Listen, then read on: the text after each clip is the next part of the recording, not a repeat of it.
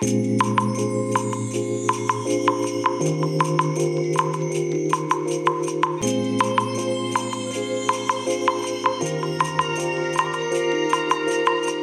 い皆さんこんにちは。こんばんは。お疲れ様でございます。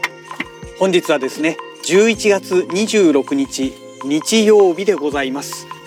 えーただいまねお仕事が終わりまして今から帰るところでございますけれどもねえー、と今日はね朝一番でですね分譲地の問い合わせがまあ問い合わせっていうかね以前からもうご案内されて、えーお客さん案内してますってことで今日これから打ち合わせですなんとか買い付けもらってきますなんていうお話の電話がありましてですねおこれはいけるかと思ってウキウキでいたんですけれども結局連絡がなかったので、えー今日は話がまとまらなかったみたいですね。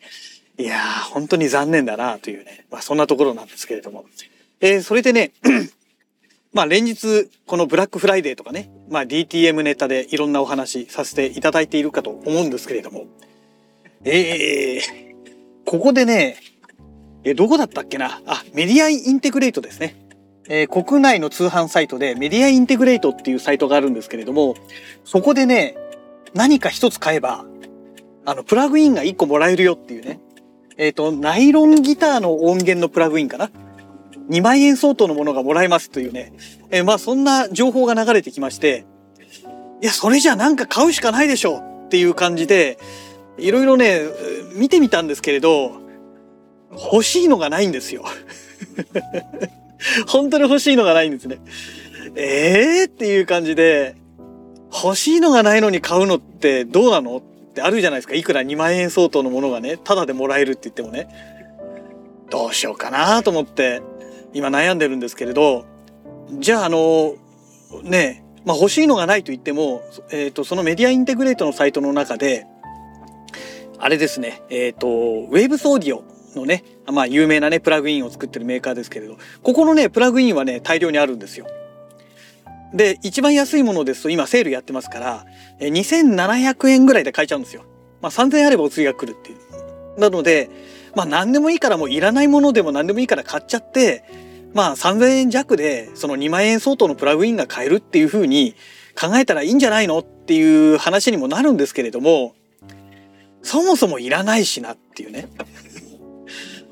うん。でね、あの、ウェーブスオーディオの闇がありまして、まあ闇があるっていうかまあね多分詳しい人は皆さん最初から知ってたんだと思うんですけれどねいつからそうなったのかもう前からそうだったのかちょっと私知らないんですけれども今年の頭でしたっけ？あのウェーブスオーディオがあの全てをねサブスクにしますっていうようなあのそんなね一大ニュース流れましたよね。であまりにもブーイングがひどすぎて、えーメーカーの方が撤回してで今まで通り使えるようにしますっていう風に変わったんですけれどなったんですけれどその時に切り替わったのかその前から最初からそうだったのかわかんないんですがえっ、と要はですねまあプラグイン一つ買ったとしますよね。でその買ったプラグインのアップデート期間っていうのがあるらしいんですよ。っていうかあるんですね。知らなかったんですよ私そういうの。でえっ、と、それがね、1年なのか何年なのかちょっとわかんないんですけど、とにかくそのアップデート期間があって、そのアップデートの期間の満了を迎えると、あの、プラグインが使えなくなるというわけではないんですが、アップデートできなくなっちゃうっていうね。まあ、そういう問題があることを、昨日気がつきまして。昨日、散々今まで使ってきながらですね。だから、要はアップデートできなくなっちゃうんですよ。で、まあ今ある機能が使えれば問題ないんですけれども、一番の問題は、あれですよね。OS のアップデートですよね。OS がアップデートした時に、特にあの Mac なんかそうなんですけれども、Windows はね、セキュリティアップデートですから、そんなにね、大した問題にはならないと思うんですけれども、まあ問題あるのかもしれないですけど、ちょっと使ってないからね、なんともわかんないですけれども、Mac の場合はですね、OS がアップデートするとね、対応しなくなって動かなくなるケースって結構あるんですよ。うん。だから、まあ、単純な話ね。OS アップデートしちゃうと、プラグイン使えねえみたいなね、ことが起きるので、アップデートプログラムに入らないといけない。ただそれがね、なんかね、決まってるんですよ。何個まででいくらみたいなのか、もともとのそのプラグインの金額でいくらなのかっていうのちょっと何ともわかんないんですけれども、結構いい金額なんですよね。100ドルとか超えてきちゃうんですよ。でね、今1ドル150、うん ?149 円かな？あの、ちょっと、ちょっと円円高になったんですよね。気持ちね。うーん、なんですけれども、いや、さすがにね、一度ね、お金払って買ったものをまたお金払ってアップデートしなきゃいけないのかと思うとね、まあ、パソコンのソフトなんかね、あの、バージョンアップするのにお金かかるのはまあ当たり前じゃないですか。でもそれはあくまでもバージョンアップじゃないですか。ね、あの、機能が追加されて、さらにパワーアップしたよっていうので、えー、で、アップデート必要だよ、お金かかるよ。これはわかるんですよ。でも OS にアップ OS のアップデートがあってねあのプラグインの機能は変わってなくて OS のアップデートに合わせるためだけに、えー、その更新しなきゃいけない。でその費用がかかるってなるといやなんか違うんじゃねっていう話になりませんかね。いつからねそういう仕組みになったのかちょっと分かんないんですけど昔からそうだったのか今回のね、えー、この今年の頭高にねあのサブスクの問題が出た時にそういう改定をされたのかちょっと分かりませんけれども、まあ、とにかくそういう状況なのが分かっちゃったわけです。それが昨日分かった。で昨日分かってしまっていくら2700円とかで買えるからといってねなんかそのウェブズオーディオのねプラグインをじゃあまた買うかってなった時にね必要もないし必要がないからこそ買ったと同時にその期限が迫ってくるっていうね、えー、状態になるわけでなんかね釈然としないわけですよ。んだったらもう買わなくていいんじゃねっていうね。まあその2万円相当のねプラグインが無料でもらえるって言ってもそもそもそれ今必要なんですかっていう話になるわけですよ。えー、ナイロンギターの音源ですけどね。うんまああれば欲しいなって無料だったら欲しいなと思うんですけどねなんかちょっと釈然としないなと。でまあそんな状況の中でじゃあもっといい音源あるんじゃねみたいな話になっちゃってなんか話がね全然違う方向に飛んでいってですね違う音源をこう見始めたわけですよ。でねなんだかんだで行き着くところがアートリアなんですよね。これねアートリアっていうんですかね。アルトリアって言ってる人もね YouTube の動画とかでいるんですけど私はね ART って来てるからアートリアでいいんじゃないかなと思うんですけどね。えー、まあとにかくそのアートリア。私はアートリアと呼びますけどここの音源でねいいのがいくつかあったんですが最終的に行き着いたのがえっ、ー、と今年アップデートされたんですかね。ピグメンピグメンツ4ですねバージョン4ですねこれ、やっぱりなんだかんだで良くないみたいな話になってですね。で、まあ今ね、ブラックフライデーのセールがまだ続いてますので、えっと、99ドルで買えるんですよ。まあ要は100ドルですよね。だから100ドルってことはまあ、1ドル150円で計算しても1万5000円かかるわけですよ。で、YouTube でね、えっ、と、アートリアピグメンツ4アンビエントとかで検索するとね、まあちょこっと出てくるんですけど、もう本当にね、23曲ぐらいしか出てこないんですよ。で、まあ、ピグメンツだけで使った楽曲ってどんな感じでできるのかなっていうのがすごい知りたくてあそうだサウンドクラウドで調べちゃった方が早いよねってあっちの方がね音楽専門のサイトですからね。ということになってサウンドクラウドであのー、ちょっと検索してみたんですね。そしたらね、結構な数が出てきて、まあ、あの、アートリアピグメンツ4で検索したんですけどね。でも、ピグメンツ4を使った楽曲っていうのがね結構出てくるんですよ。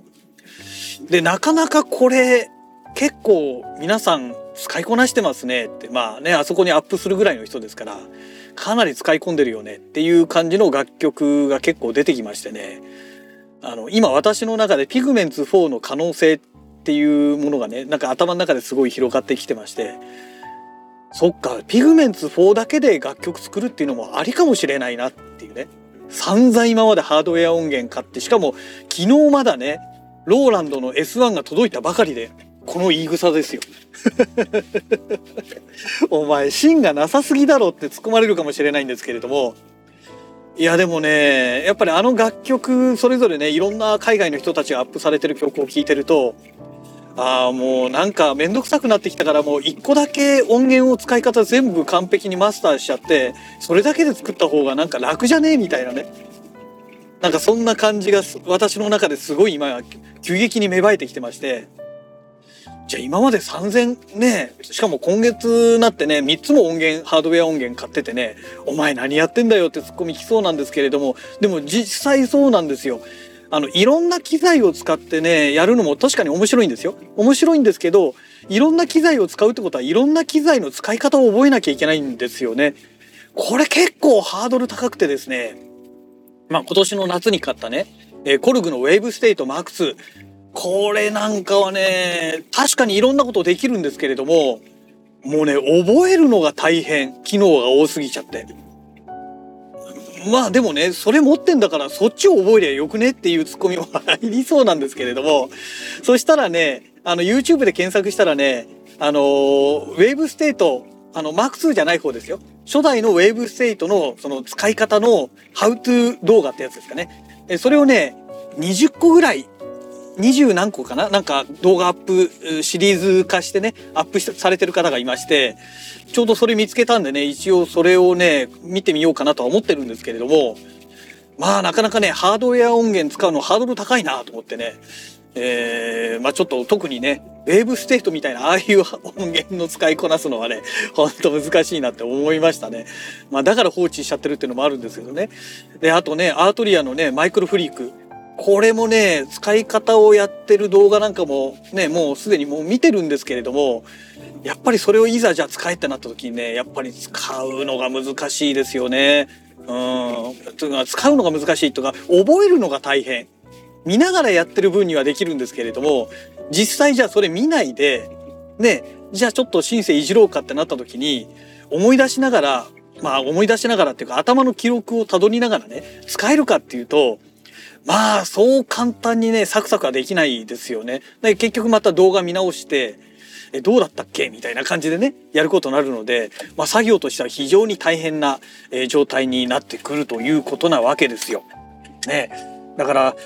ちょっとね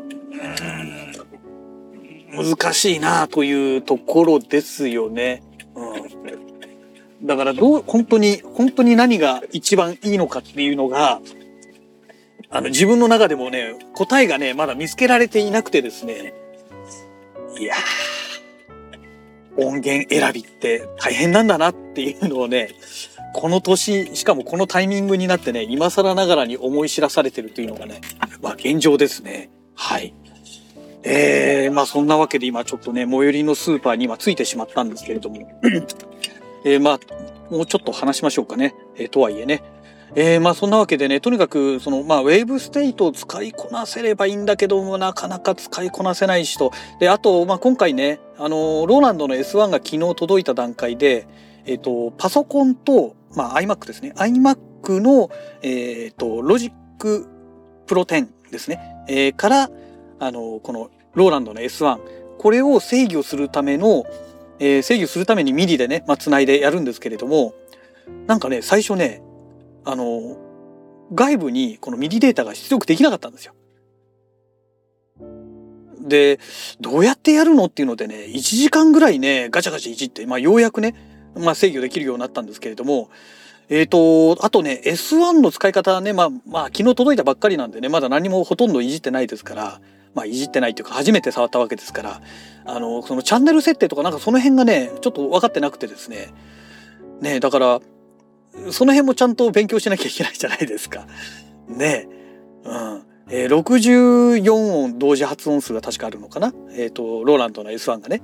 で、えー、ね、1チャンネルだけじゃなくて、 MIDI って16チャンネル扱いますから、だからその16チャンネルで例えば1チャンネル2チャンネル3チャンネルで、えー、それぞれ違う音が出せるのかどうかっていうねちょっと S1 がどこまで対応してるのかっていうのは私分かんないんですけれども、まあ、他の普通のねシンセサイザーであればちゃんと MIDI でね1チャンネル2チャンネルでちゃんと制御できるようになるんじゃないかなとは思うんですが、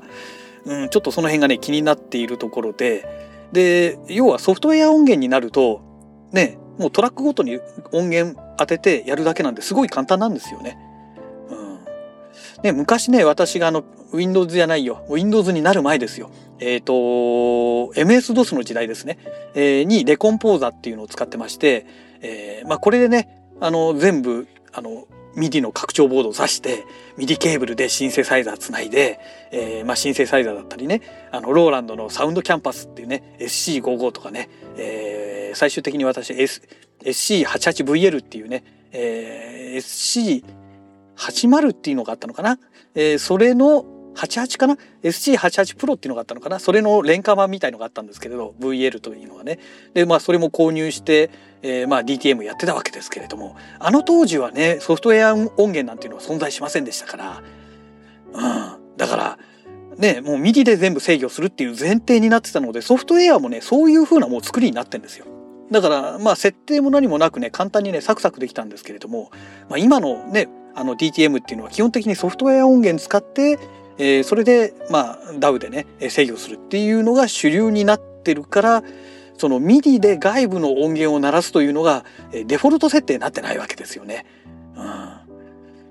らちゃんとねこの DAW の使い方そのものもねちゃんと分かってないとね、えー、曲作りができないというねなかなかね難しい状況にはあるんですよね。で今までやるやる先でやってきてね全然やってきてませんでしたからだからもう Logic Pro 10買ったのだってね iMac 初代の iMac 買った当時にすぐ買いましたからだから所有歴だったらもうそれこそね20年近くあるんですけれども 20年近くあるんですけれども使用歴で考えたらねまだ全然ないわけですよ。ね。だからねまあ本当に何て言うんでしょうかねまあ勉強していかなきゃいけないななんていうまあそんな状況ではあるんですけどねはい。えー、まあちょっとね、もし私がね、えー、アートリアのピグ、えー、ピグメンツ4買ってましたら、あ、やっちゃったな、あいつなっていう風な目で、温かい目で見守っていただけたらなと思います。はい。えー、そんなわけでね、また次回のラジログをお楽しみください。それではまた。